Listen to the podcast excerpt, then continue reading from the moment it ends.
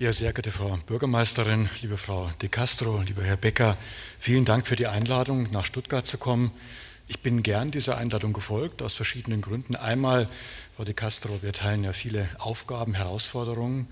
Und insofern ist es schön, ins Lindenmuseum zu kommen. Und zum anderen, und da möchte ich auch Frau Rose begrüßen, die auch hier vorne sitzt aus dem Ministerium. Ähm, wir sind ja eine Stiftung, eine gesamtstaatliche Stiftung, die zwar in Berlin sitzt mit ihren Einrichtungen, aber keineswegs eine Berliner Stiftung, sondern eben eine gesamtstaatliche von Bund und allen 16 Ländern getragen. Und Frau Rose ist mein Stiftungsratsmitglied. Insofern ist es ein weiterer Grund gewesen, dieser Einladung zu folgen. Die Zusammenarbeit mit den Ländern ist uns sehr wichtig und insofern ist es eine schöne Fügung Verfügung, hier in Stuttgart sein zu können. Ja, das Humboldt-Forum, ich möchte ähm, eingehend vielleicht aus, aus, unterschiedlichen Aspekten diese Geschichte dieses Projekts nochmal beleuchten. Das eine ist ein bisschen ähm, die Geschichte, Berliner Museumsgeschichte, dann vielleicht ganz kurz die Geschichte des Projekts und dann vielleicht an ein paar Beispielen, wie wir diesen gegenwärtigen Herausforderungen, die sich natürlich ganz besonders am Humboldt-Forum festmachen. In Berlin ist immer alles ganz besonders erregt, aufgeregt, wenn Schlösser rekonstruiert werden, ohnehin, aber die natürlich alle ethnologischen Museen in Deutschland und über Deutschland hinaus beschäftigt. Man muss sich klar machen, die Berliner Museumsgeschichte beginnt im Schloss. Das war immer ein ganz wichtiger Aspekt, denn das Schloss äh, der Barockzeit hat die Kunstkammer beheimatet und in der Kunstkammer, das ist der Ursprung letztlich aller Berliner Museen. Und zwar nicht nur der Kunst- und Kulturgeschichtlichen, die heute Teil der Stiftung Preußischer Kulturbesitz sind, sondern auch der, äh, das Medizingeschichtliche, heute Teil der Charité oder das Naturkundemuseum. Alle diese Museen gehen zurück auf die Kunstkammer von Leibniz um 1700 gegründet. Dann sind die Sammlungen angewachsen. Man muss ja sagen, das alte Schloss war ja nie besonders beliebt bei den preußischen Königen. Man weiß, Friedrich der Große hat es gehasst. Er hat nie mehr als ein paar Tage im Jahr dort verbracht, denn das war ihm irgendwie zuwider, so direkt mitten in der Stadt. Ne? Das waren ja noch am, am, Kanal, am Kupfergraben, da war noch Wohnbebauung bis, bis ins späte 19. Jahrhundert. Also unter den Menschen zu wohnen, der Schlüterhof, den man ja wieder beschreiten kann, der war immer offen, so wie jetzt auch wieder, Tag und Nacht. Und jeder preußische Untertan konnte dort persönlich reingehen und der Wache sozusagen eine Petition an den preußischen König abgeben. Also die diese Nähe, diese Nähe zu den Bürgern war für viele einfach zu eng und zu nah und man schwelgte lieber irgendwo in Rheinsberg oder in Sanssouci, in den Potsdamer Gefilden, als mitten in der Stadt. Und insofern war das Schloss schon immer natürlich für, für Paraden, für, für, für Empfänge, für Feste, für Bälle, war auch ein Gästehaus, und in einem Teil die immer größer werdenden Sammlungen waren dort untergebracht. Und dann kam eben die Besetzung Berlins durch Napoleon, der napoleonische Kunstraub. Ein Großteil der Sammlungen ist verbracht worden nach Paris. Nach der Niederlage Napoleons kamen sie zurück, wurden zum ersten Mal ausgestellt. Und zum ersten Mal, wie man immer sagt, standen die Berliner Schlange vor einer Ausstellung.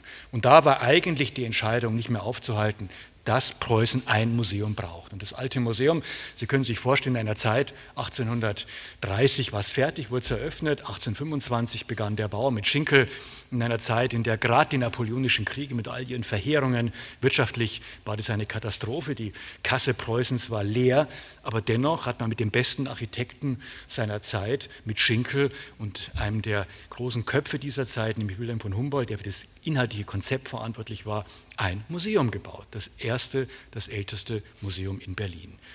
Vorher waren die Sammlungen nur im Schloss man konnte sonntags, wenn man sich angemeldet hat, konnte man da Zugang bekommen, also kein öffentliches Museum, keine öffentliche Zugänglichkeit der Sammlungen. Und es waren vor allem Kunststudenten, die dort einfach die Objekte skizziert haben, weniger die ethnografischen, sondern mehr natürlich die Skulpturen oder die Gemäldesammlungen und ähnliches. Also es diente der Bildung des Geschmacks gemeinhin. Aber als dann dieses erste Museum gebaut war, folgte dann nach und nach eine weitere Entwicklung Mitte des 19. Jahrhunderts, Friedrich Wilhelm IV., der die Idee einer Museumsinsel entwickelt hat, einer Freistätte für Kunst und Wissenschaft. Die Verbindung von Kunst und Wissenschaft ist immer ganz, ganz zentral gewesen und ist praktisch eingeschrieben, natürlich in die DNA aller Museen, aber in Berlin Berlin eben auch ganz besonders.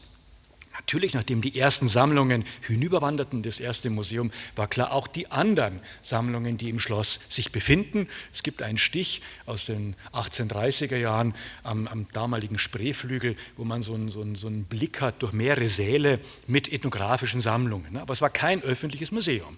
Und all das ist dann hinübergewandert. Die ethnologische Sammlung aus dem Schloss war dann 1859, als das neue Museum eröffnet wurde, was ja jetzt 2009 dort Chipperfield praktisch wie Phönix aus der Asche wiedererstanden ist nach der Kriegszerstörung. Dort gab es einen Saal für die ethnologischen Sammlungen. Äh, die anderen waren mit anderen Dingen besetzt, war viel zu wenig. Dann in den 1880er Jahren ähm, an der damaligen Königsgrätzer, jetzt Stresemannstraße, dann das Völkerkundemuseum, was im Krieg komplett zerstört war. Und dann, Sie kennen den Rest der Geschichte wahrscheinlich, zog es nach Dahlem an die Peripherie in der Westberliner Zeit. Und als dann nach der Wiedervereinigung klar war, man hat ein großes Projekt, das wirklich von nationaler Bedeutung war, die Wiederherrichtung, die Sanierung und Modernisierung der Museumsinsel, der Masterplan Museumsinsel. Da haben wir gerade mal so die halbe Wegstrecke hinter uns. Das wird uns noch lange beschäftigen. Da auch meine NachfolgerInnen, kann ich ruhig im Plural sagen, das sind wirklich ganz komplizierte Projekte. Und dann war aber auch die Frage, was passiert in der historischen Mitte Berlins. Dann gab es 2001 die historische Schlossplatzkommission, international besetzt, die dann die Empfehlung abgegeben hat, nach einer langen Debatte das Schloss wieder aufzubauen, allerdings äh, als Zitat, also nicht eins zu eins, sondern die Barockfassaden, die Kubatur, der Plan des Schlosses, aber dann eine Nutzung als ähm, Humboldt-Forum, das war dann Teil des Bundestagsbeschlusses, der im Übrigen genau vor 20 Jahren gefasst wurde, nämlich 2002. Aber am Anfang war immer die Diskussion, was soll in dieses Schloss eigentlich hinein? Ähm, ein Hotel, Parkgaragen, alle möglichen Dinge hat man da erwogen. Und das war dann, nachdem man ziemlich ratlos war und ohne Konzept ist es natürlich schwierig, so ein Großprojekt voranzubringen, war dann mein Amtsvorgänger Klaus-Dieter Lehmann, der auf die Idee kam, weil die Museen in Dahlem in einem damals schon, sind sie jetzt noch mehr, weil sie nicht saniert worden sind, in der Zwischenzeit in einem bedenklichen Zustand waren, dass man nicht in Dahlem weiter saniert, sondern dass man die Sammlungen dann in die Mitte Berlins zieht, in dieses wiederaufgebaute Schloss, dass es ein Museum sein soll, aber nicht nur ein Museum, ein Kulturzentrum mit weiteren Partnern, Humboldt-Universität, damals war noch eine Bibliothek, die Zentral- und Landesbibliothek im Gespräch, also ein Kulturzentrum mit Veranstaltungen und so weiter, aber dass es sich dem internationalen Dialog der Kulturen mit der Welt widmet. Museumsinsel, die große Vision des 19. Jahrhunderts, die Kunst- und Kulturentwicklung Europas mit den Wurzeln im Nahen Osten. Weiter reichte der Blick nicht. Und jetzt aber in einer längst globalisierten Welt eine Erweiterung der Museumsinsel um das Humboldt-Forum mit, sagen wir mal so, dem Rest der Welt, mit Asien, Afrika, Ozeanien und Amerika. Und damals war das eine geniale Idee. Alle waren begeistert, vor allem die Politik natürlich, die das dann ja auch finanzieren musste, war von diesem Konzept überzeugt. Aber klar, 20 Jahre und die ersten Debatten, ja, und das ist immer so bei diesen nationalen Grand Projets, die lange Jahre sich hinziehen, da ändern sich natürlich auch die Debatten, weil die Gesellschaft sich verändert. Und es war so, dass in den ersten Jahren vor allem ein extrem emotionaler Streit ging um den Abriss des Palasts der Republik, denn der musste ja dem Wiederaufbau vorangehen.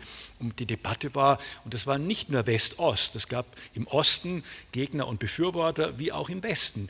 Aber es war wirklich eine sehr emotional geführte Debatte. Warum reißt man den Palast der Republik ab? Warum baut man ein Schloss wieder auf? Warum macht man nicht was Modernes? Ich habe im ersten Interview, zwei Tage vor meinem Amtsantritt der Zeit, ein Interview gegeben, wo ich gesagt habe, ja, weil ich wurde gefragt, wie ich mit dem Schloss finde, ich, ja, kann damit leben, aber ich hätte mir natürlich auch was Modernes vorstellen können. Also ein dritter Weg. Da hatte ich gleich am nächsten Tag den damaligen Stiftungsratsvorsitzenden am Telefon, wie ich denn dazu käme, solche Äußerungen zu machen. Also man merkte sehr emotional das Ganze.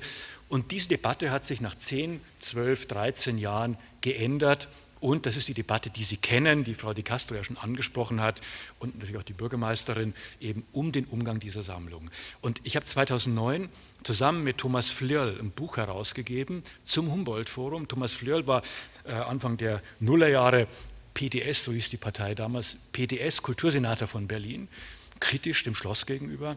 Und wir haben gesagt, okay, machen wir mal ein Buch, das auch kritische Stimmen, nicht nur Befürworter, sondern kritische Stimmen einfängt. Das ist 2009 erschienen und da waren viele Autoren dabei, die nicht im Verdacht stehen, besonders konservativ zu sein. Das Wort Kolonialismus kommt überhaupt nicht vor. Es ging wirklich, die Debatte war Palast der Republik versus Schloss. Und das hat sich geändert und ich finde das auch richtig und gut, dass sich es geändert hat. Natürlich, Frau Bürgermeisterin, Sie haben auf die Debatten hingewiesen, das war manchmal schon so ein Stahlgewitter, wenn, wenn sozusagen das Museumsbashing, was man in Berlin immer ganz besonders intensiv betreibt, das ist nicht immer angenehm. Na, Im Nachhinein ich glaube, wir genauso wie andere Museen, das Lindenmuseum ja auch ganz besonders, haben schon jetzt Wege gefunden, wo auch gesehen wird, ja, die denken darüber nach, ja, die suchen Wege, ich werde gleich ein paar Beispiele erzählen, wie man mit diesem Projekt und mit diesen Sammlungen, mit dieser Last, mit der historischen Last umgehen kann und daraus kann sich ja auch wieder eine große Chance ergeben. Und so empfinde ich das rückblickend eigentlich, dass es eine schwierige Phase war, aber dass sie jetzt auch von der medialen Begleitung und Reflexion differenzierter betrachtet wird. Und das ist wichtig, denn Geschichte ist komplex. Die Geschichte der Sammlung ist komplex. Äh, es gibt nichts Schlimmeres als Schwarz-Weiß-Bilder. Äh, Geschichte besteht eigentlich überwiegend aus Grautönen. Und insofern lohnt es sich auch, diesen Grautönen auf die Spur zu gehen. Wir haben natürlich, als das Schloss wieder aufgebaut war, ich weiß nicht, wer es von Ihnen gesehen hat, es ist natürlich ein Neubau. Sie haben die, die Schlossfassaden, die Barockfassaden, die Nord-, West- und, und Süd. Das sagt Ihnen, wenn Sie Berlin nicht kennen, nicht so viel. Es sind drei Außenfassaden, äh, sind im Barock wieder aufgebaut. Die Fassade an der Spree war im Wettbewerb damals offen, die konnte man frei gestalten. Das war der älteste Teil des Schlosses mit Spätmittelalter, Renaissancebauten und so weiter, aber es war sehr eklektisch, also so ein Durcheinander von Stilen, immer wieder umgebaut.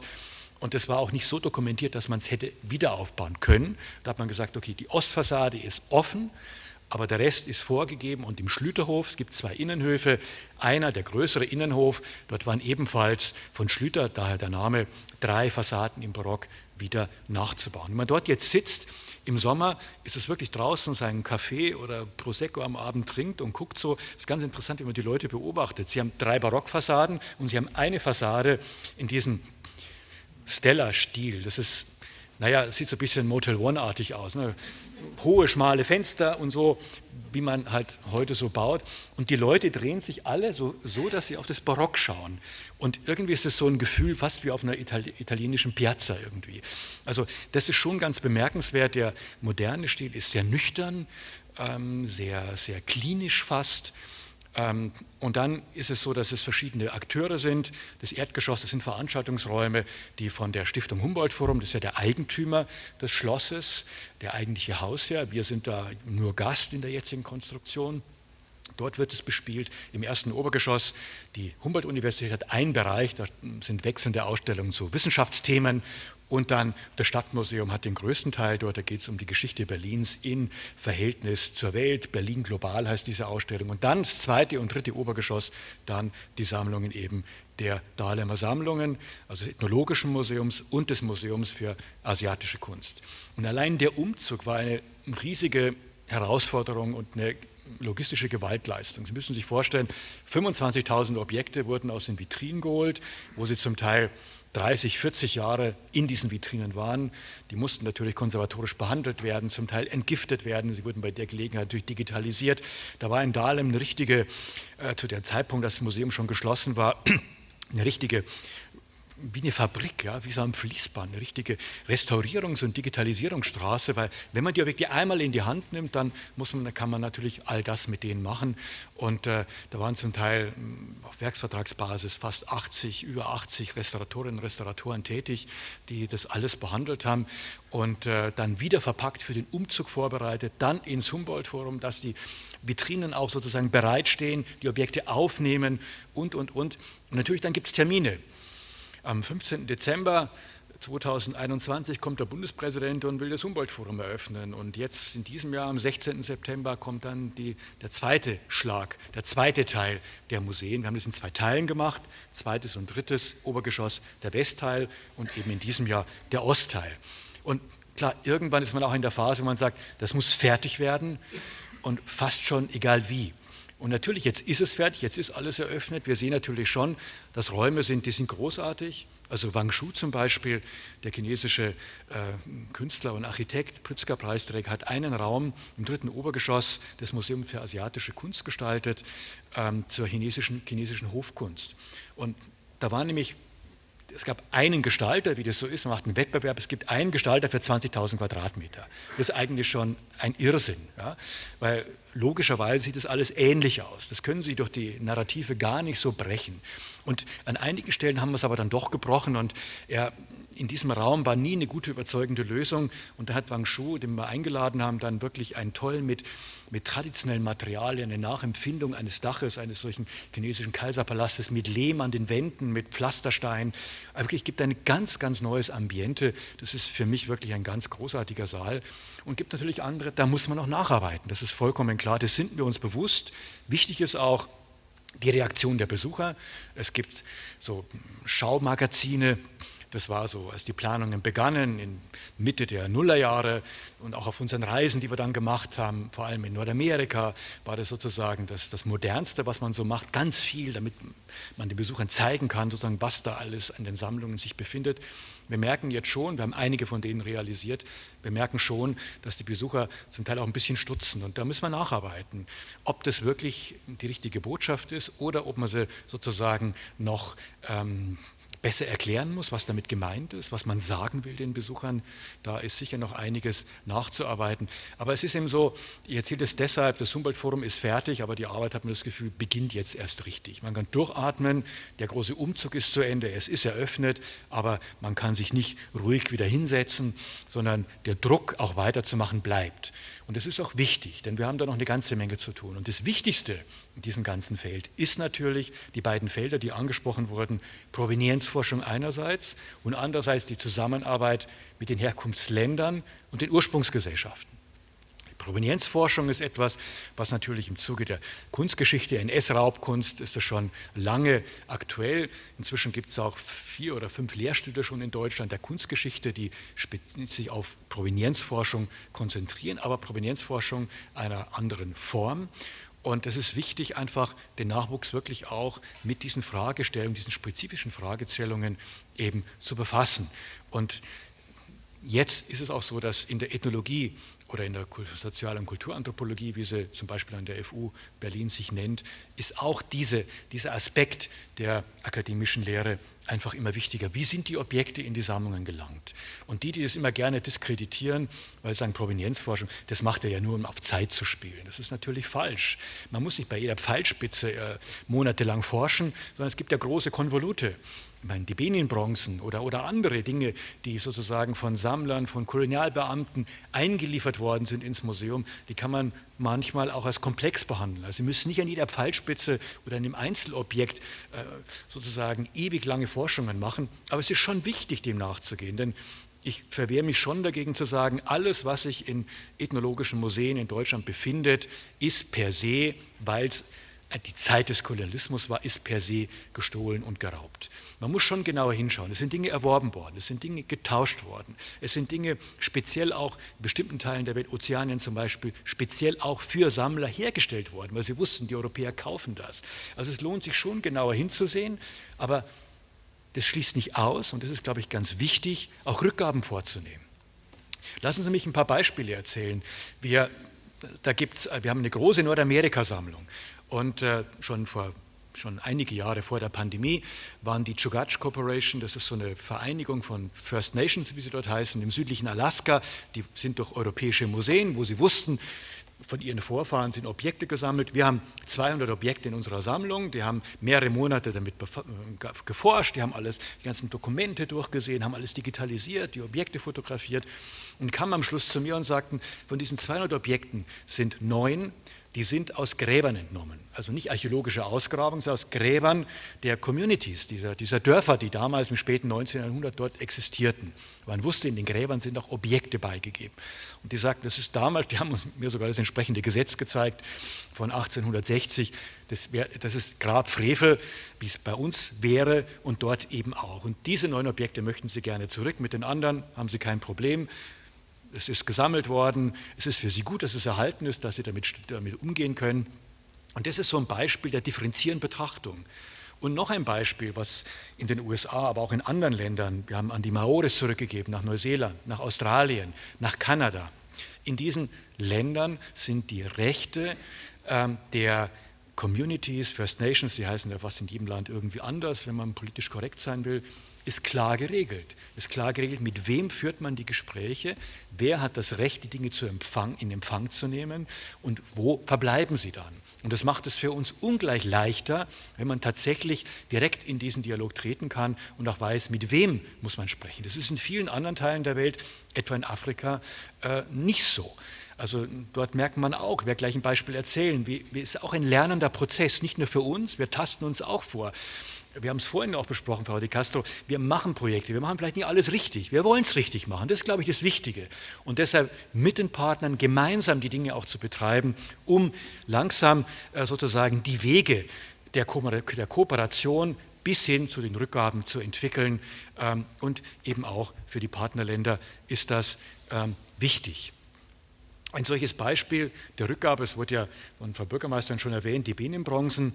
Wir waren ja da immer in einem engen Verbund, Stuttgart mit den anderen großen Museen, mit großen Beständen aus Benin, also Köln, Leipzig, ähm, Hamburg und eben Berlin. Das sind die Museen, die auch aus Deutschland der Binnendialoggruppe sind. Und das waren auch die Museen, die zusammen mit den politisch verantwortlichen Trägern in einer Videokonferenz im April letzten Jahres äh, mit Frau Grütters eben beschlossen haben, ja, wir wollen zurückgeben.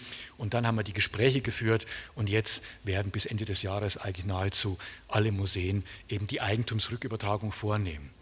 Und da muss ich auch sagen, ich hatte ja zusammen mit äh, Andreas Görgen, der damals Direktor der Abteilung Kunst und, äh, Kultur und Kommunikation im Auswärtigen Amt war und Frau Plankensteiner vom Museum Mark in Hamburg, die die Sprecherin des, der Benin Dialoggruppe war. Wir haben zu dritt, sollten wir diese Gespräche führen, waren mehrfach in Nigeria. Vom ersten Gespräch an war vollkommen klar, ob wir mit der Bundesregierung in Abuja gesprochen haben, mit dem Edo State in Benin City und selbst beim König. Man will alles zurück, aber man möchte auf jeden Fall, dass auch in deutschen Museen weiterhin die Kunst aus Benin gezeigt wird.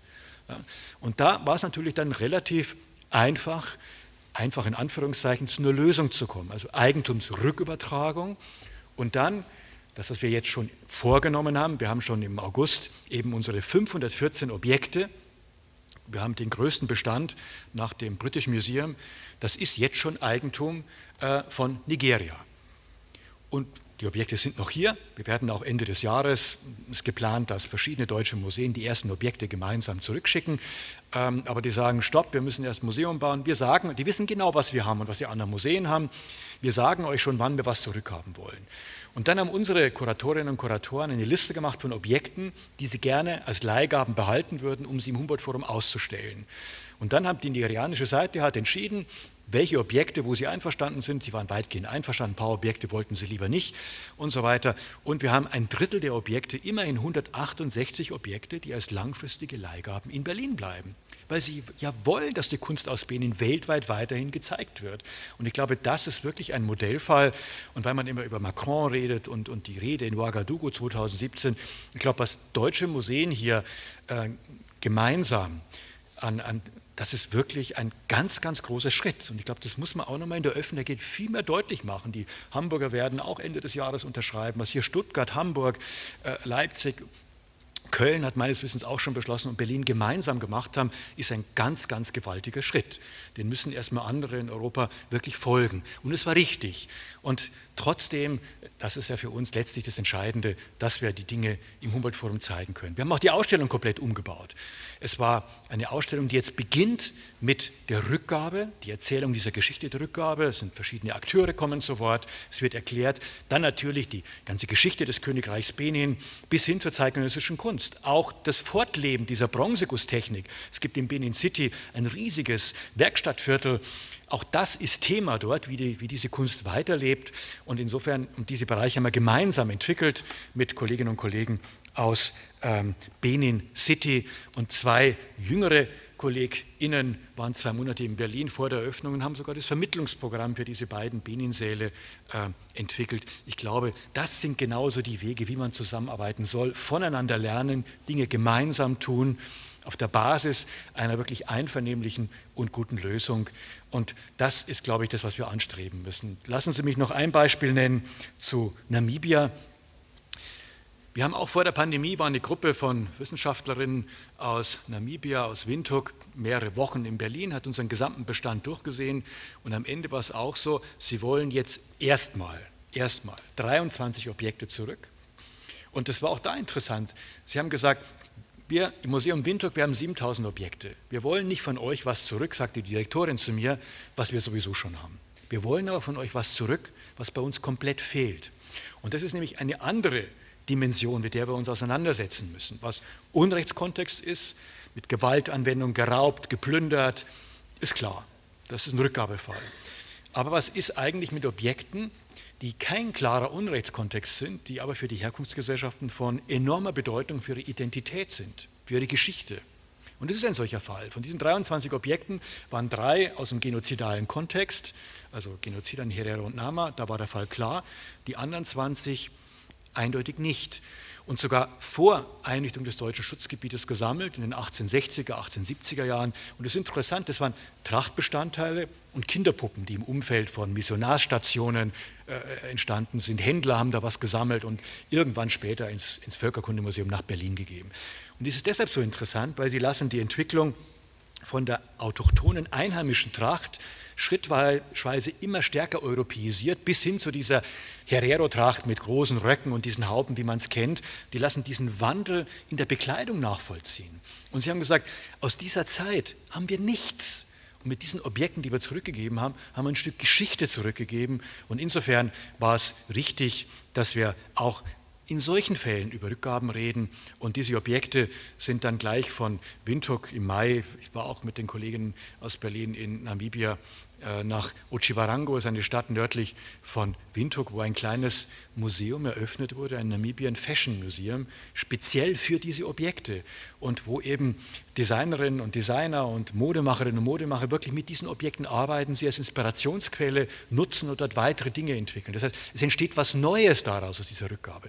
Das ist immer wichtig und insofern sind unterschiedliche Beispiele, aber sie zeigen die beiden Kontexte. Klarer Unrechtskontext und dann kein klarer Unrechtskontext, aber was ist, wenn es für die Herkunftsgesellschaften so von so eminenter Bedeutung ist, weil diese Geschichte, dieser Teil ihrer Geschichte bei ihnen fehlt.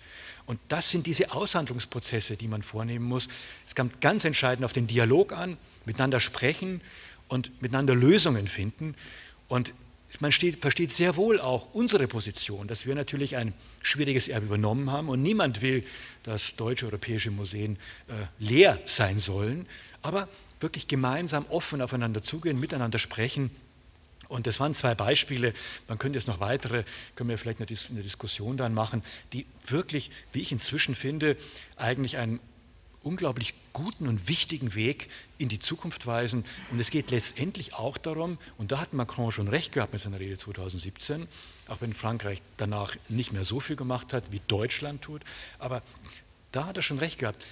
Es ist die Chance, durch das gemeinsame Überlegen, wie gehen wir gemeinsam mit diesem Erbe um, einen Weg, einen Weg zu einem neuen Verhältnis mit dem globalen Süden zu empfinden und zu entwickeln. Und das gilt ähnlich, völlig anders gelagert, unsere Projekte mit, mit Amazonien oder in der Südsee oder auch mit asiatischen Ländern. Aber da steckt ein riesiges Potenzial drin. Und das ist, glaube ich, das Potenzial, was richtig genutzt eine schon besondere Zukunft der Völkerkunde ethnologischen, wie sie heißen oder sich nennen, fünf Kontinente, Mark-Museen in Deutschland oder auch des Humboldt-Forums eben bedeutet. Und ich finde inzwischen nach, nach dem Stahlgewitter freut man sich fast darauf, weil man eben merkt, dass das auch in der Öffentlichkeit langsam eben differenzierter gesehen wird und dass die Museen sich auch verändert haben. Wir haben natürlich jahrzehntelang, wird man davon nichts wissen. Wir, unsere Vorgänger, klar, aber jetzt immer damit zu kommen und zu sagen, aber ihr habt damals nicht und so. Aber wenn man sieht, wie Museen und die Verantwortlichen in den Museen heute handeln, dann glaube ich, ist es der richtige Weg und der stimmt einen dann auch optimistisch für die Zukunft. Und es ist auch entscheidend, wenn diese Art Museum eine Zukunft haben will. Vielen Dank.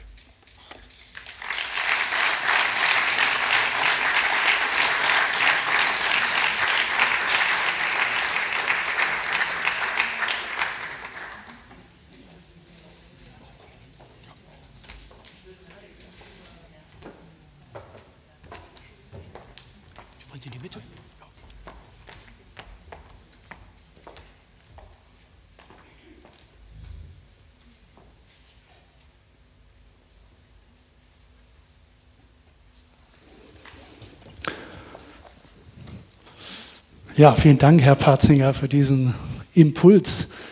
Ähm, ich habe Ihnen ganz fasziniert zugehört und ähm, ich muss sehen, dass ich jetzt noch ein bisschen äh, Wasser in diesen berauschten Wein schütte. Vielleicht traue ich mich das auch nur, weil ich auch mal Judoka war.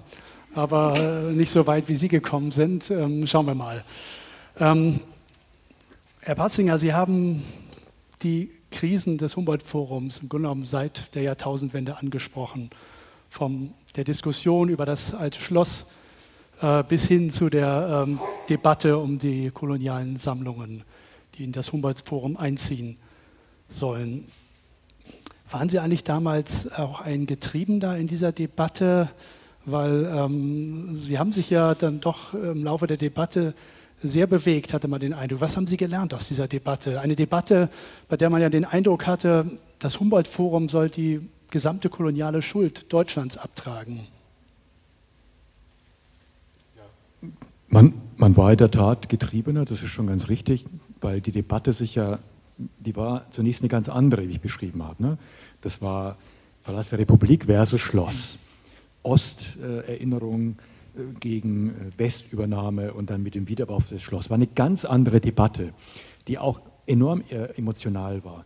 Und man sich in dieser Debatte bemüht hat zu sagen, ja, aber passt auf, also hier wird ja nicht nur ein Schloss aufgebaut, sondern im Sinne der Idee eben von Lehmann, hier entsteht ein Ort der Weltkulturen, die Welt soll zu Gast sein und so weiter. Es war gut gedacht, aber das verfing dann nicht mehr, als dann wirklich das Bewusstsein der deutschen Bevölkerung der kolonialen Vergangenheit und natürlich auch festgemacht, immer an den Sammlungen, was ich auch nicht ganz fair finde, weil es ist ja nicht nur eine Erfindung der Museen gewesen, der Kolonialismus, natürlich, die Museen haben davon profitiert. Aber was ist mit den Kirchen, was ist mit Forschungsinstitutionen? Es ging, viele Einrichtungen unseres Landes haben damit profitiert und müssen sich vielleicht auch mal dieser Vergangenheit stellen, äh, wie es die Museen inzwischen ja auch tun. Also man war zum Teil ein Getriebener, und es war auch so ein Begriff, den ich aus der Politik gelernt habe.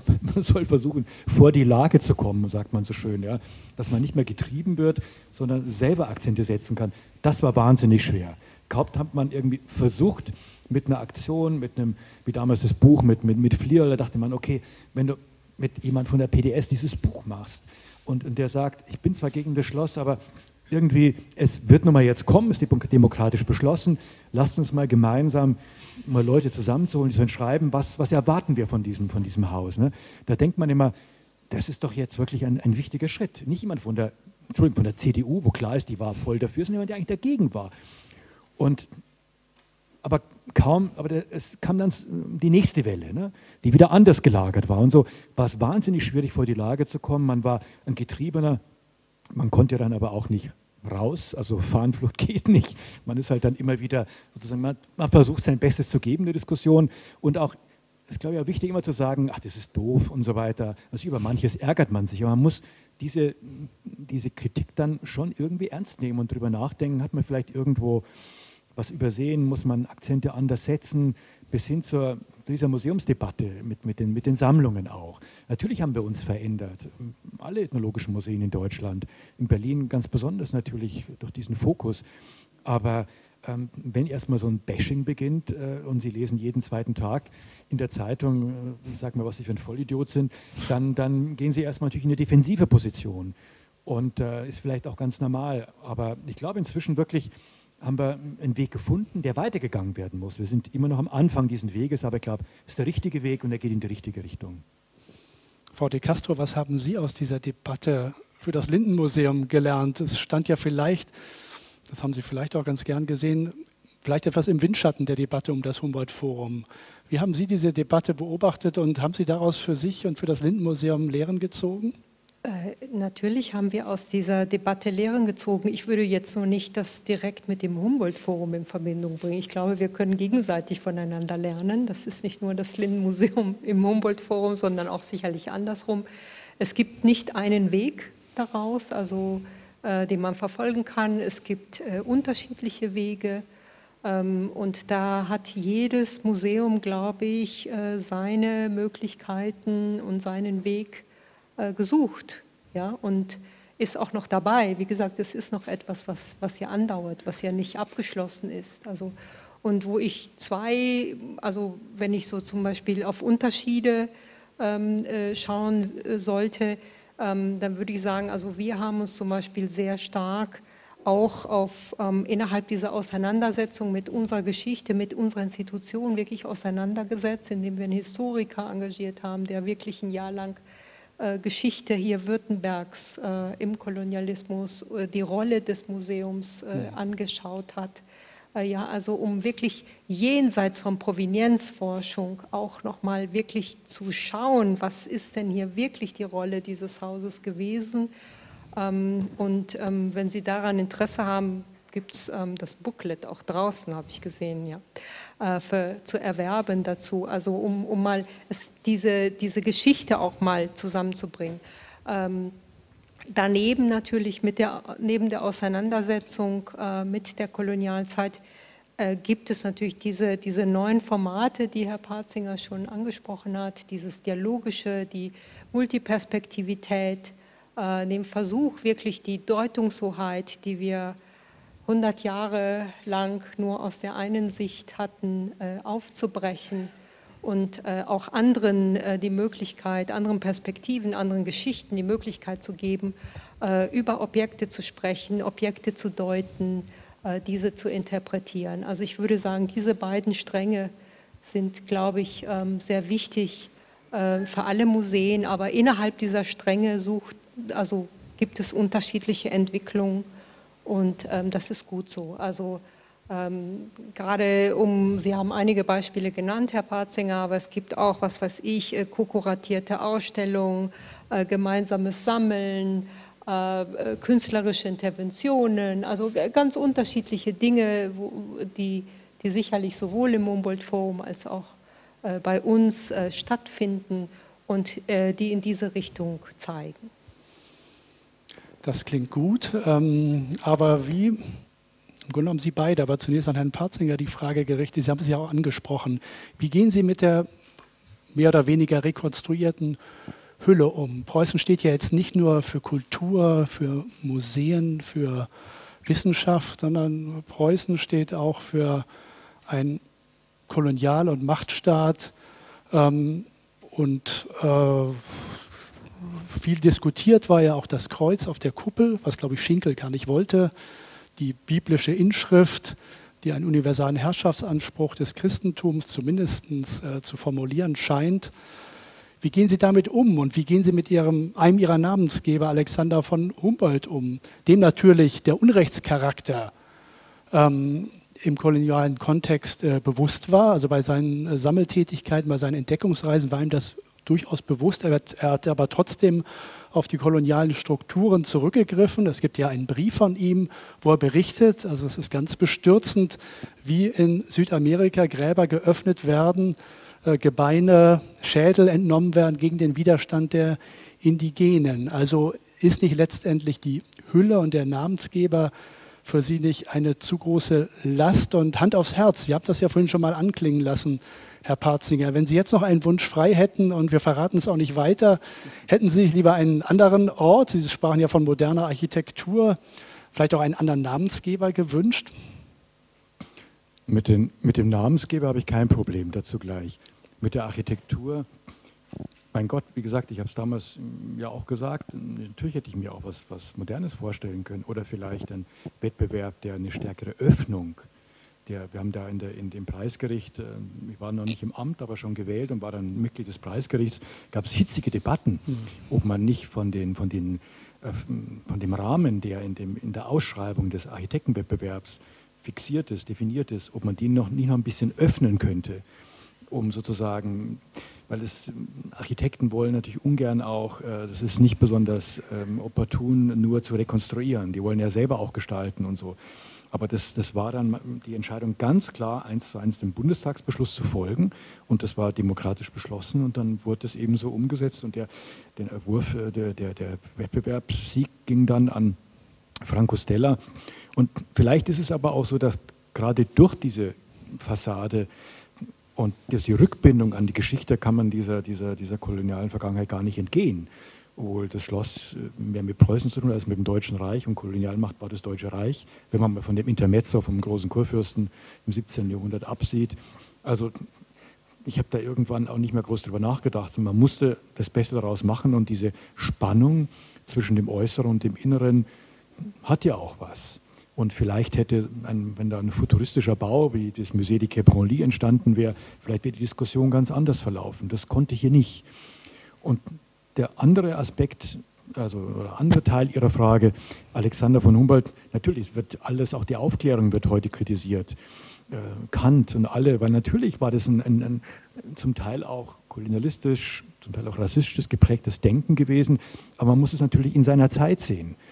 Und äh, nichtsdestoweniger waren alle diese äh, Gelehrten von Kant bis dann Wilhelm und Alexander von Humboldt und viele andere, trotz alledem, auch wenn sie Kinder ihrer Zeit waren, natürlich auch herausragende Gelehrte und äh, die das Verständnis der Welt enorm weiterentwickelt haben und mit ihrem doch kosmopolitischen Denken doch schon ihrer Zeit auch wiederum weit voraus. Natürlich hat Alexander von Humboldt die Strukturen des spanischen Kolonialreichs genutzt mit diesem Freibrief des spanischen Königs, den er hatte, um dort zu reisen und Unterstützung in Anspruch zu nehmen. Aber er hat ja auch beschrieben, wie furchtbar das eigentlich ist. Sklaverei, Ausbeutung, Kolonialismus.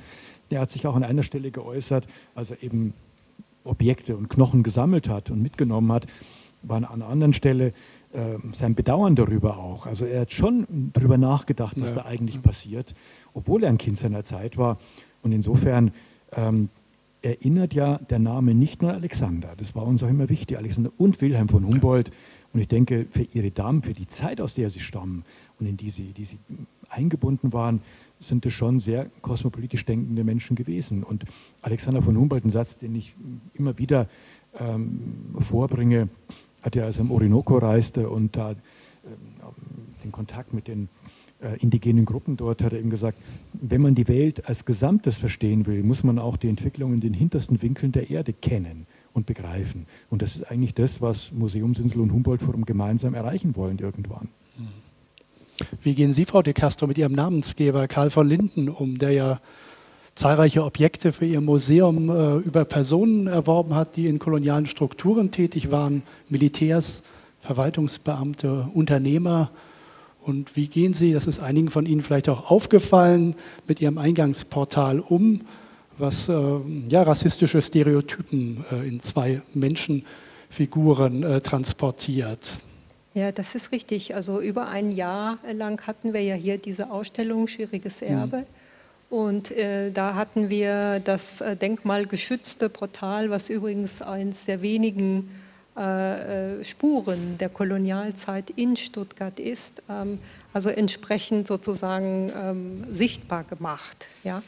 Äh, wir arbeiten jetzt gerade dran an einer Kontextualisierung, wo man also auch Texte dazu bekommt und äh, eine Einschätzung dazu bekommt ähm, nicht nur zum Portal, sondern auch zur NS-Tafel, die Sie vielleicht noch nicht so richtig gesehen haben, äh, die rechts vom Portal hm. hängt, von 1938, wo hier eine große Versammlung ähm, stattgefunden hat. Also ähm, wenn wir natürlich an die Zukunft des Hauses denken, an Neubau, denken wir an einen neuen Namen. Ja? Und ähm, wir hatten, also ich hatte so ein bisschen Bauchweh, wir hatten bei dieser äh, Ausstellung Schwieriges Erbe auch äh, das Publikum gefragt. Sie sollten voten, also ob wir so heißen sollten mhm. oder nicht. Und zwischendurch war äh, die die, also die Anzahl von äh, Besuchern, die gesagt haben, wir sollen Lindenmuseum bleiben, sehr hoch. Und ich habe mir echt nachts, ich habe überlegt, ob ich nachts kommen sollte und ganz häufig auf das andere klicken. Nein, das ist jetzt ist, äh, ist ein Scherz. Aber ähm, es hat Gott sei Dank, ähm, ist es auch, glaube ich, äh, das Voting ähm, unserer Besucher. Und das finde ich gut. Ja? ja, da darf man ja gespannt sein, wie bei einem etwaigen Neubau dann äh, die Namenswahl ausfallen ja, also und der Bau selber. Aber es haben ja viele Museen sich äh, umbenannt mhm. äh, ähm, und, und dann sozusagen äh, äh, die Umformung begonnen. Äh, wir machen das ein bisschen anders. Wir haben diesen Prozess sehr lange gestartet mhm. und wir wollen schauen, was wir, wohin wir gehen wollen als Museum und dann einen Namen uns geben. Mhm. Ah ja, interessant. Herr Patzinger, Sie ähm, sind auch auf die, das Thema Provenienzforschung eingegangen. Ähm, nun hat ja der Bericht von, äh, der immer wieder viel zitierte Bericht von Benedikt Savoy und Fervin Sarr im Auftrag von ähm, dem französischen Präsidenten Macron ja ähm, äh, äh untersucht wurde, hat dargelegt, dass 95 Prozent aller afrikanischen Kulturgüter sich im globalen Norden befindet.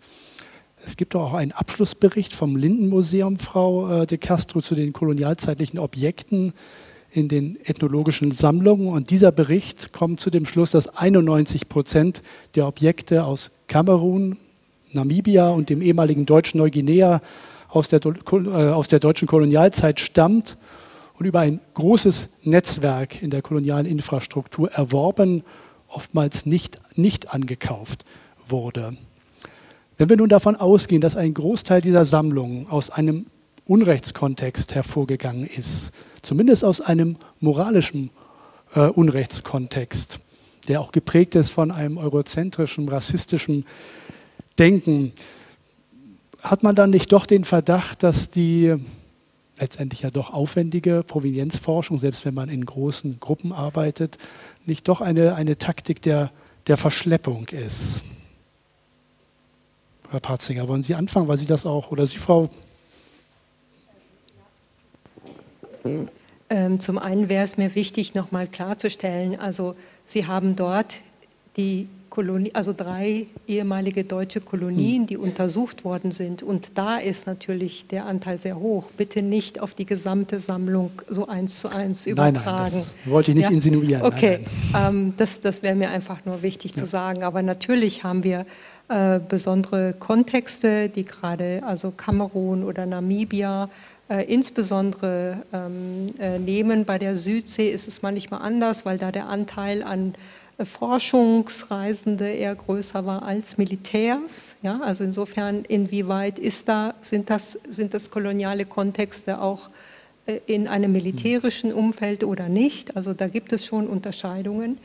Ähm, und wir haben mit diesen begonnen, mit diesen Sammlungen begonnen, weil wir natürlich äh, schon also die Ahnung hatten, dass die besonders belastet sind durch diese Kontexte. Und ähm, was wir da machen, ist natürlich auch äh, zu informieren, auch proaktiv Listen rauszugeben, äh, Kollegen äh, zu kontaktieren ähm, und ähm, also in einen Dialog einfach äh, einzutreten. Ähm, und äh, das beginnt jetzt gerade mit Kamerun. Also das ist jetzt, ähm, würde ich sagen, äh, kommt sehr viel mehr Stimmen aus Kamerun auf uns zu, äh, die auf verschiedene Museen zu ähm, die mit Restitutionsforderungen kommen. Aber das ist jetzt auch nicht, sind das keine großen Mengen. Auch wie beim Beispiel, das Herr Patzinger vorher hatte, werden meistens äh, kleine Kontingente aus größeren Sammlungen herausgesucht. Darf ich kurz nachhaken? Ähm, ist das ein oder kann das überhaupt ein Dialog auf Augenhöhe sein, wenn die Besitzverhältnisse, ja, die Eigentumsverhältnisse erst einmal geklärt scheinen zumindest? Also wenn Sie unter Augenhöhe wirklich eine gleiche Stufe ansehen, weil das ist ja immer schwierig, was ist das für eine Definition, äh, werden wir die, glaube ich, nie erreichen, äh, dadurch, dass ähm, von unserer Seite meistens die Finanzierung solcher Projekte äh, möglich ist und äh, äh, von unserer Seite einfach das Gebäude da ist. Schon allein, man könnte ja auch argumentieren, dass äh, schon allein ein solches Museum äh, ja schon ein, eine Machtdemonstration äh, ist. Insofern, äh, wir versuchen uns dem anzunähern, so gut es geht.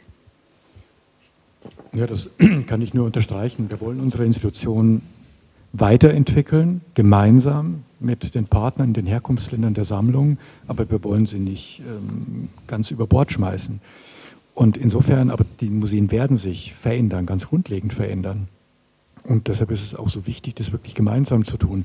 Und die Provenienzforschung noch einmal, wir haben natürlich auch eine Verantwortung für die Sammlung. Das ist ja Eigentum der, der, der öffentlichen Hand und es braucht bestimmte Prozesse, die, wenn die Entscheidung getroffen ist, relativ kann das gehen, relativ zügig kann das gehen, aber das muss schon getroffen werden. Und natürlich, da die Tatsache, dass wir die Entscheidung zu treffen haben, kann man sagen, das ist nicht die Augenhöhe.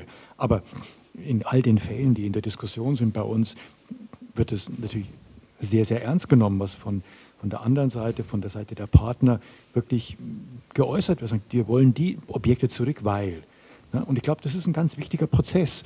Und im Fall von Kamerun ist ja auch so, was Frau de Castro schon angesprochen hat, dass sie jetzt die verschiedenen äh, Gruppierungen in Kamerun sich auch organisieren, weil sie merken, es ist ganz gut, wenn wir mit einer Stimme sprechen, wenn wir auch die deutsche Seite ernst nehmen, in der Hinsicht, dass sie einen staatlichen Partner braucht in Kamerun, über den das die Rückgabe abgewickelt wird weil das natürlich öffentliches Eigentum ist. Das können wir nicht Privatleuten geben. Und wir organisieren uns auch und es gibt einen Dialog zwischen den deutschen Museumsdirektorinnen und Direktoren und eben Kamerun. Da, da, entwickelt sich etwas und das ist ganz wichtig, diese Geschichte aufzuarbeiten. Noch einmal, in all unseren Gesprächen war, war nie eigentlich die Forderung, das muss alles zurück, ihr habt alles gestohlen, sondern man weiß sehr wohl, dass der Weg sehr, sehr differenziert war, dieser Sammlung. Aber noch einmal, Dinge, wo ein klarer Unrechtskontext vorliegt und Dinge, auch wenn kein Unrechtskontext vorliegt, aber der in den Ländern vollkommen fehlt. Aber es gibt natürlich auch Sammlungsbestände, Sammlungskonvolute, die sind dort bestens vertreten. Und ich habe das Beispiel Namibia gesagt, wo man sagt, wir wollen nicht, dass das noch gedoppelt wird, was wir sowieso schon in, in mhm. großer Menge haben. Ne? Und ich glaube, das ist der Weg, den man gehen muss. Und man muss sich daran tasten. Und das ist, glaube ich, ganz entscheidend. Kann man denn von einem, Sie sprechen ja, oh Frau de Castro, Sie wollten was dazu sagen, bitte?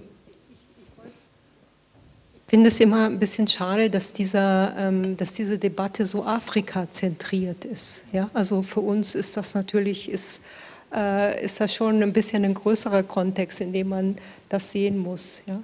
Und äh, es gibt äh, sehr viele Communities, die da ganz anders auch drüber ähm, äh, das ansehen. Also die, die sagen, dass die Objekte durchaus hierhin gehören. Ja, und, und also, oder ähm, viel eher auf ähm, eine gute Unterbringung im Depot zum Beispiel, eine Unterbringung, äh, die indigenen Sichtweisen äh, entspricht, zum Beispiel pochen. Ja, und das sind auch solche Dinge, die äh, vielleicht unsere Besucher nicht so ganz auf den ersten Blick äh, sehen, dass es da also auch im Hintergrund also sehr viel Möglichkeiten gibt, auch mit dieser Zusammenarbeit und äh, des Dialoges, weil für die viele, viele Kulturen sind es ja keine Objekte in dem Sinne, sondern Subjekte. Sie sind lebendig.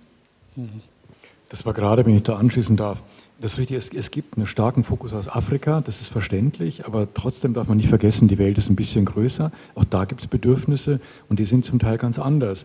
Wir haben auch ein Projekt eben in Amazonien schon seit vielen Jahren mit indigenen Gruppen dort. Das begann in, in, in südlichen Venezuela, hat sich jetzt ausgedehnt auf Brasilien und Kolumbien. Und die sind auch immer wieder hier und arbeiten im Depot. Und Zugänglichkeit ist das Allerwichtigste. Zugänglichkeit, das Wissen, was ist in den Sammlungen. Die entdecken selber ihre eigene Geschichte neu. Und wir hatten dann mal äh, eine Runde mit, mit Journalisten, mit diesen Vertretern eben aus diesen Ländern. Und als die Journalisten natürlich sofort gefragt haben, ja, wollen Sie das dann nicht zurück? Dann haben die ganz irritiert sich angeguckt. Und, Wieso? Das gehört doch denen. Äh, irgendwie haben sie die, das, den Punkt gar nicht verstanden, weil sie gar, das gar nicht gedacht haben. Ne? Also, und haben selber jetzt in Tauca, das war unser erster Partner, eine indigene Universität in Venezuela, die haben durch diese Zusammenarbeit jetzt selber ein angefangen, ein Museum, eine Sammlung aufzubauen in ihrer Universität. Also es gibt so vielschichtige Formen. Jetzt, und, oder einmal bin ich in Vanuatu gereist, im Pazifik, dann hat mich der Leiter dort ist vielleicht zehn Jahre her, in das Depot geführt und dann sagt er, naja, keines dieser Objekte ist älter als 30, 40 Jahre. Und dann erklärt er mir, weil wir haben es einfach nicht gesammelt. Gebrauchsobjekte, Kultobjekte, Ritualgegenstände, das wurde, wenn die schadhaft waren, wurde das entweiht und dann wurde es entsorgt und es wurde neu produziert. Und er sagt, dank der Sammlung in Europa können wir diese Kunsttradition wenigstens ins 19., späte 19. Jahrhundert zurückverfolgen. Was sie fordern, ist natürlich, dass wir und da ist noch eine Menge Arbeit zu tun, die Dinge digitalisieren, zugänglich machen, digital und dann, wenn notwendig, eben auch physisch. Und das ist der nächste große Punkt. Wir haben durch das Humboldt-Forum, was ein großes Projekt ist, vielleicht da ein paar Vorteile was Residency-Programme betrifft und so weiter. Die Zusammenarbeit, die muss ja ermöglicht werden. Die Menschen müssen, die, die sich dafür interessieren, müssen herkommen können. Das ist nicht nur ein Visum, was manchmal schwierig ist, sondern eben auch wirklich den Aufenthalt zu finanzieren. Also das muss auch ermöglicht werden. Ne? Ohne das funktioniert es nicht. Ich glaube, das muss man auch mitsehen. Es braucht nicht nur Provenienzforscher bei uns, sondern wir müssen auch die Möglichkeit schaffen, dass Vertreterinnen und Vertreter dieser Ursprungsgesellschaften, Herkunftsländer nach Deutschland kommen können. Ja, und das ist, hat die Museumspraxis auch vollkommen verändert. Also äh, wenn ich mir zum Beispiel äh, Kuratoren anschaue vor äh, zehn Jahren oder jetzt, das, das hat immer mehr zugenommen, diese, diese, auch diese Betreuung und, und, und das Zusammenarbeiten und das Miteinander. Ja, das, Das hat vollkommen Ausstellungen, äh, Museumsarbeit äh, vollkommen verändert. Und ich glaube, das sind auch sehr wichtige äh, Punkte, die, die wirklich unsere Teams auch, auch leisten müssen und in die, die, die, die Möglichkeit dafür haben müssen, äh, in diese Richtung zu gehen. Das wird häufig so vergessen, wenn man sagt, ja, einfach Restitution. Das ist, Restitution ist eine Möglichkeit äh, einer Zusammenarbeit, finde ich, mit dem globalen Süden, aber es ist sicherlich nicht das, das Ziel, wo wir darauf hinarbeiten. Es ist eins, was wir sehr ernst nehmen, wenn es vorgebracht wird, aber es ist trotzdem, äh, die Zusammenarbeit ist uns vor allen Dingen äh, wichtig und das Lernen ähm, von dem anderen. Es ist ja oft in diesem Zusammenhang von äh, Shared Heritage, also einem geteilten Erbe, die Rede, also einem Erbe, das den europäischen Museen nur anvertraut wurde, aber letztendlich der gesamten Menschheit gehört. Wenn Sie das ernst meinen, warum ähm, diese Vorschläge kursieren ja durchaus, das sind radikale Vorschläge, warum streben Sie à la longue zumindest nicht eine Eigentumsübertragung an eine internationale Organisation, wie zum Beispiel die UNESCO, an, die sich dann um eine gerechte Zirkulation dieser Objekte kümmert und nicht sozusagen diese Zirkulation von denen äh, initiiert wird, sicherlich in Zusammenarbeit mit den Herkunftsländern, die diese Objekte sagen wir es mal etwas pauschal halt, aus einem Unrechtskontext einmal erworben haben. Also wenn Sie wüssten, wie die, wie die UNESCO arbeitet, würden Sie diesen Vorschlag nicht machen. Ich erlebe das jetzt gerade wieder mit der Ukraine-Hilfe. Ähm, und warum so einen komplizierten Weg? Warum nicht einfach bilateral? Was, warum etwas einer Organisation übereignet, die dann entscheiden soll, die muss ja auch Provenienzforschung machen, wenn sie richtig entscheiden will. Die muss ja auch mit den Herkunftsländern, Ursprungsgesellschaften die Gespräche führen. In Deutschland wird ja auch manchmal vorgeschlagen, die Museen sollen das nicht selber entscheiden, da soll es so, so eine Kommission geben, die da so nach Art, Anführungszeichen, Volkskommissare durch die Sammlung gehen und dann sagen, was muss an wen zurückgegeben werden. Ich glaube, wir haben gerade und Stuttgart, wir haben es ja gehört, und wir und andere deutsche Museen große Bestände rückübertragen. Wir brauchen niemanden, der auf uns aufpasst. Und ich glaube, gebt doch jetzt mal den Museen die Chance, die, diesen neuen Weg zu beschreiten und dann sehen wir weiter. Und ich habe da großes Vertrauen, dass die Museen diesen Weg auch gehen werden und ihn richtig beschreiten. Aber äh, Herr Patzinger, dann verraten Sie mir bitte, wann äh, Nofretete wieder nach Hause kehrt. 2012. Äh, jetzt werfen, äh, jetzt stopp, jetzt werfen Sie alles durcheinander. Erstens, nicht, erstens, ja. erstens, es gibt in Nigeria nicht viel Benin-Bronzen, die dort in den Museen sind. Das kann man von ägyptischen Museen nicht sagen. Das ist aber nicht der entscheidende Punkt. Ja. Das war damals eine völlig legale Fundteilung. Und es gibt bis heute keine offizielle Rückforderung der ägyptischen Regierung. Es gibt von Sai Hawass, dem früheren Chef der Antikendirektion, gibt es immer wieder das hat es über die Medien meistens gespielt, aber es gibt keine offizielle Rückforderung der ägyptischen Regierung. Das ist auch klar belegt, die, die Fundteilung. Und man kann nicht, was vor 100 Jahren rechtens war, kann nicht 100 Jahre später sozusagen Unrecht sein. Man mag das anders sehen, aber da habe ich eine klare Haltung. Ja, und das ist in diesen Fällen, das sollte man jetzt nicht, was wollen wir dann eigentlich? Wollen wir dann in deutschen Museen nur noch deutsche Kunst? Nein, aber es ist ja unter einem äh, britischen Protektorat damals die Fundteilung erfolgt. Also ähm, von daher ähm, waren die Verhältnisse ja nun nicht gleichrangig, sondern aber das, aber das war die gesetzliche Lage damals. Da ist nicht irgendwie mit militärischer Gewalt oder sonst wie hat man irgendwelche Objekte in Ägypten entrissen. Also das ist, und wenn man sieht, also das war 1912, seitdem, seit dem Ersten Weltkrieg gibt es die Fundteilung nicht mehr. Und seitdem graben weiterhin natürlich, die über all die Jahrzehnte haben ausländische, deutsche und andere Europäer weiterhin gegraben. Die Objekte bleiben dort, es wird restauriert. Also ich glaube, ich, ich, sehe das Problem nicht und die ägyptischen Botschafter nutzen immer wieder das neue Museum, auch wenn sie Veranstaltungen machen dort, weil sie sagen, das ist unsere Botschafterin in Berlin und ich finde, das ist eine gute Haltung. Warum verfahren wir anders als äh, mit NS-Raubgut? Also über die Washingtoner Prinzipien ist ja äh, festgelegt worden, dass auch jenseits juristischer Klärung sozial äh, gerechte und faire Lösungen, heißt es, glaube ich, dort gefunden werden sollen für die Rückgabe. Das verstehe ich jetzt gar nicht. Also ich meine, der Holocaust und der Raub von Kunst- und Kulturgütern jüdischen Mitbürgerinnen und Mitbürgern ist, glaube ich, schon ein bisschen was anderes noch. Und die Aufgabe ist ja, Dinge zu erforschen, wie, wie, wie sind wirklich jüdischen Mitbürgerinnen und Mitbürgern Dinge abhanden gekommen und sie dann den Erben zurückzugeben. Genau. Und die Washingtoner Prinzipien, die legen ja nur fest, unter welchen Umständen Dinge zurückgegeben werden müssen, weil sozusagen faire und gerechte Lösung heißt es dann, wenn ein Umweltkontext vorliegt, aber er nicht eindeutig belegbar ist, dann nach Lösungen zu suchen, aber ob der Kaufpreis angemessen war und ähnliches. Also ich würde jetzt nicht sozusagen Holocaust und all diese Dinge in einen Topf schmeißen. Im Übrigen, ich habe 2017 schon gefordert, dass man eigentlich mal äh, so Art Washingtoner Prinzipien für den Umgang mit Sammlungen aus keinem Kontext mal entwickeln sollte. Und zwar ähnlich wie die Washingtoner Prinzipien, die ja kein Gesetz sind. Das muss ja, ja, je, jedes Land muss dann sehen, wie es damit umgeht und es ratifizieren. Oder in Deutschland gibt es eine Handreichung dazu. Und bei, ne, es gibt ja kein Resolutionsgesetz, letztendlich ist es alles verjährt, aber es ist eine, natürlich eine moralische Verpflichtung, öffentliche Einrichtungen zurückzugeben. NS-Raubkunst, Privatleute müssen das gar nicht unbedingt, ne? machen es auf freiwilliger Basis. Und auf dieser, in, in ähnlicher Richtung Prinzipien zu entwickeln, die sozusagen eine, eine, eine, eine Anleitung vorgeben, eine, in einer Art Handreichung, wie man damit umgehen sollte. Jedes Land und dann jede Institution muss dann am Ende selber entscheiden. Frau de Castro. Ich finde es ähm, selbst eigentlich ganz gut, dass wir noch nicht so eine Gesetzgebung haben, weil uns das, nein, also weil, weil, es uns auch eine, eine Freiheit äh, ermöglicht, äh, wie Sie sagten, auch unterschiedliche Gründe, also die jenseits von Raub sind, äh, wie Identitätsbildung, äh, dass Objekte besonders wichtig für eine Community sind, auch in Betracht zu ziehen. Ja? Und insofern, ähm, das ist, äh, ist eine ethische, eine moralische Entscheidung, die man mit seinen Trägern als Museum natürlich diskutiert. Und letztendlich hat die Politik auch da die letztliche Entscheidung. Aber ähm, das hat dadurch ähm, lässt es uns sehr viel mehr experimentieren und, und gucken, äh, wie weit wir, wir auch damit gehen äh, könnten. Ich glaube, dass wenn wir das sehr untermauern und, und wirklich auf, in eine Gesetzbasis auch ähm, äh, gießen, würden wir vielleicht da Probleme bekommen, da wirklich äh, ähm, vielleicht auch mal drüber hinaus äh, zu gehen. Aber ich würde ganz gerne nochmal auf Ihr Shared Heritage kommen.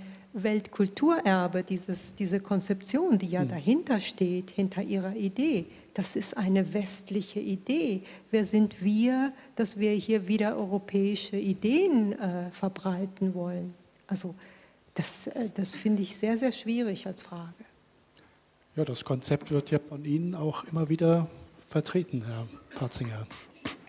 Ja, wenn ich aber sehe, wie junge Aktivisten, ob in Afghanistan oder in Syrien, unter Einsatz ihres Lebens wirklich versuchen, Kulturgüter zu retten, dann weiß ich nicht, ob das nur so ein westliches Konzept ist. Also die, die Wertschätzung und die, das Bewusstsein von Bedeutung von, von, historischen Objekten und Monumenten für ihre eigene Identität, das ist da eigentlich der, der Kern der Aufgabe. Und das, denke ich, ist, ist, ist, ist weit verbreitet. Auch die Tatsache, dass eben heute äh, viele Ursprungsgesellschaften, Herkunftsländer die Dinge zurückhaben wollen, weil es ein Teil ihrer Geschichte ist, der zurückkehrt. Das ist, glaube ich, wichtig, dass, dass, dass, dass man das ganz ähnlich empfindet, ob man das Shared Heritage nennt oder, oder Weltkulturerbe. Weltkulturerbe ist ja ein, ein Titel, den die UNESCO vergibt, was von allen Staaten der Welt äh, getragen wird. Es, aber es geht doch darum, dass, dass der Wert von kultureller Überlieferung, kulturellen Erbe für die Identität der Menschen, dass man dem, auch wenn er ungleichmäßig verteilt ist, was eine gewisse Geschichte ist. Man kann Geschichte nicht hundertprozentig rückabwickeln, aber dass man trotz dieser des geschichtlichen Last äh, versucht, hier wieder Gerechtigkeit zu schaffen. Also äh, bei diesem Punkt bin ich total bei Ihnen. Es ging nur um Eigentum. Ne? Das war ja die Idee. Die Ursprungsidee, äh, zumindest habe ich das so äh, verstanden, ist, dass wir quasi die Objekte, in, also das Eigentum in irgendeine so internationale was weiß ich, äh, Gemeinschaft oder äh, Institution geben sollten. Es ging ja um Eigentumsfragen. Genau, jetzt verstehe ich, ich habe Sie auch nicht ganz verstanden. Ah. Das ist ja die Haltung immer noch des British Museum zum Beispiel, dass sie sagen, ach ja, wir sind doch ein Museum der Welt für die Welt. Ne? Und das hat lange funktioniert. So hat man auch Universalmuseen. Das ist ja auch ja, ein, war, komplizierter also so hatte Begriff. Ich das verstanden. Deswegen habe ich ja. mich dagegen ge gewendet. Dass, ja. Das ist wirklich, also das ist so eine. Ich meine, wer sind wir, um zu sagen, dass die Objekte äh, in, so eine, genau. in so eine Weltgemeinschaft äh, reingehören. Ja? Oder also, eben zu sagen, das ist, bleibt mal schön hier, aber es gehört ja allen. Es ist, ist für alle, jeder kann kommen und es sehen. Das ist kein Argument, was man sich ernsthaft heute noch trauen würde vorzubringen. Gott sei Dank, muss ich sagen. Ja. Ja, aber dieser Rettungsgedanke, den gibt es ja schon, also wird ja immer noch, immer wieder zitiert, vor noch gar nicht so langer Zeit. Also, dass man die Kunstwerke sozusagen vor Zerstörung, vor dem Vergessenwerden rettet und ähm, die, sie bei uns im Grunde genommen jedem, äh, was natürlich zynisch ist, aber jeden aus diesen Ländern äh, zur Anschauung zur Verfügung steht. Sind die Sachen wirklich bei uns besser aufgehoben? Also wenn ich so auf die Geschichte des Lindenmuseums schaue, bei Ihnen weiß ich das nicht so genau, Herr Basinger, aber wir haben hier so viel äh, verloren, also schon allein im Krieg, ja, also die Kriegsschäden, also mhm. passen wir wirklich so gut auf unsere Objekte an? Und wenn ich mir auch die klimatischen Bedingungen heutzutage angucke, könnte man da auch manchmal verzweifeln, also die wir hier haben im Museum. Völlig, völlig korrekt. Und ich glaube, das Argument, was ja in den 70er, 80er Jahren und noch früher immer vorgetragen wurde, indem man ähm, Rückgabeforderungen abgebügelt hat, die haben ja keine Museen, die Sachen gehen kaputt oder werden weiterverkauft. Ich werde immer wieder gefragt von Leuten, nach Eigentumsrückübertragung. Ja, wenn Sie das jetzt alles zurückgeben, das ist doch ein Riesenwert. Haben Sie keine Angst, dass das verkauft wird? Nein, das ist eine staatliche Institution. Wie käme ich dazu? Denen zu unterstellen, dass die Objekte nicht gut behandelt werden und weiterverkauft werden. Also das ist ein Argument, was man wirklich nicht mehr vorbringen darf. Vor allem, wenn man es nur vorbringt, um eine Rückgabe sozusagen zu verhindern. Das, Sie haben vollkommen recht, das hat man eine Zeit lang wirklich gemacht, über etliche Jahrzehnte, aber das geht heute wirklich nicht mehr. Und ähm, auch in unseren...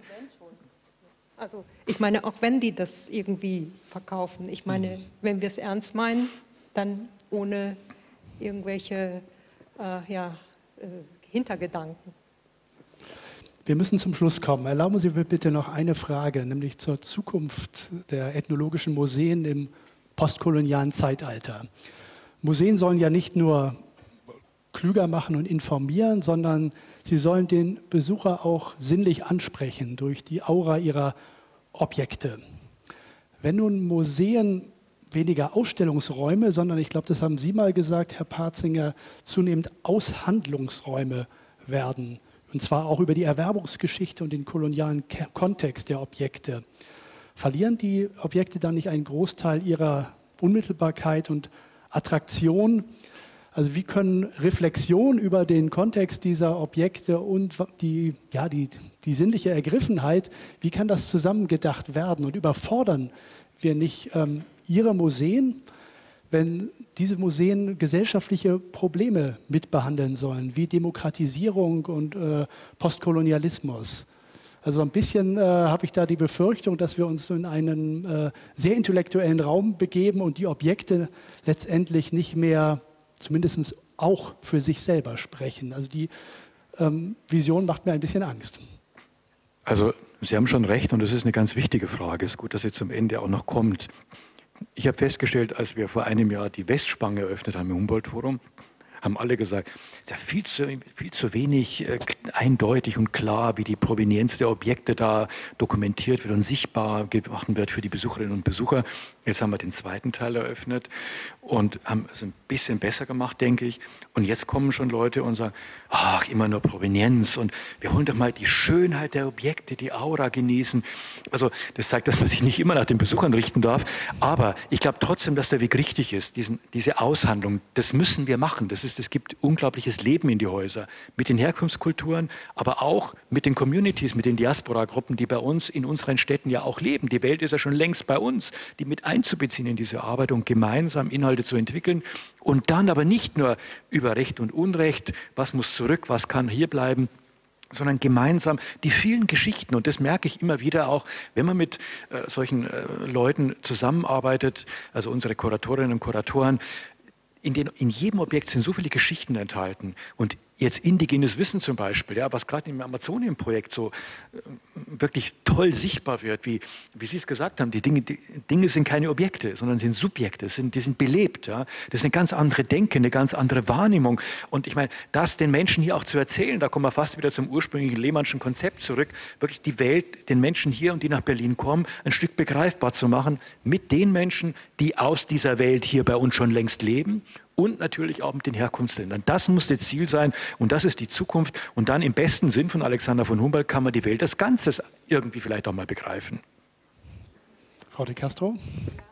Ähm, dem kann ich nur sehr wenig ähm, hinzufügen. Vielleicht ähm, als Abschluss noch die Bemerkung, dass ähm, wenn man so diese mediale Debatte sich anschaut, hat man ja manchmal so den Eindruck, dass die Museen jetzt die Wunden der Kolonialzeit heilen sollen. Ja? Und das werden wir auch mit Restitution nicht alleine hinbekommen. Ich sehe da drin wirklich eine gesamtgesellschaftliche Aufgabe und würde mir wünschen, dass man ein bisschen differenzierter auch mal schaut, wie man diese Auseinandersetzung mit der Kolonialzeit und mit den Kontinuitäten bis heute, weil die vergisst man sehr häufig, also welche Denke ist noch aus der Kolonialzeit immer noch in unseren Köpfen drin, ja?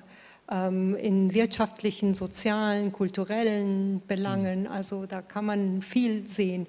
Und dass das mehr in den Schulen, in den Universitäten, in der Gesellschaft an sich diskutiert würde, weil natürlich können Museen einen Beitrag äh, zu diesem Diskurs bringen. Und ich glaube, wir sind hier ein gutes Beispiel.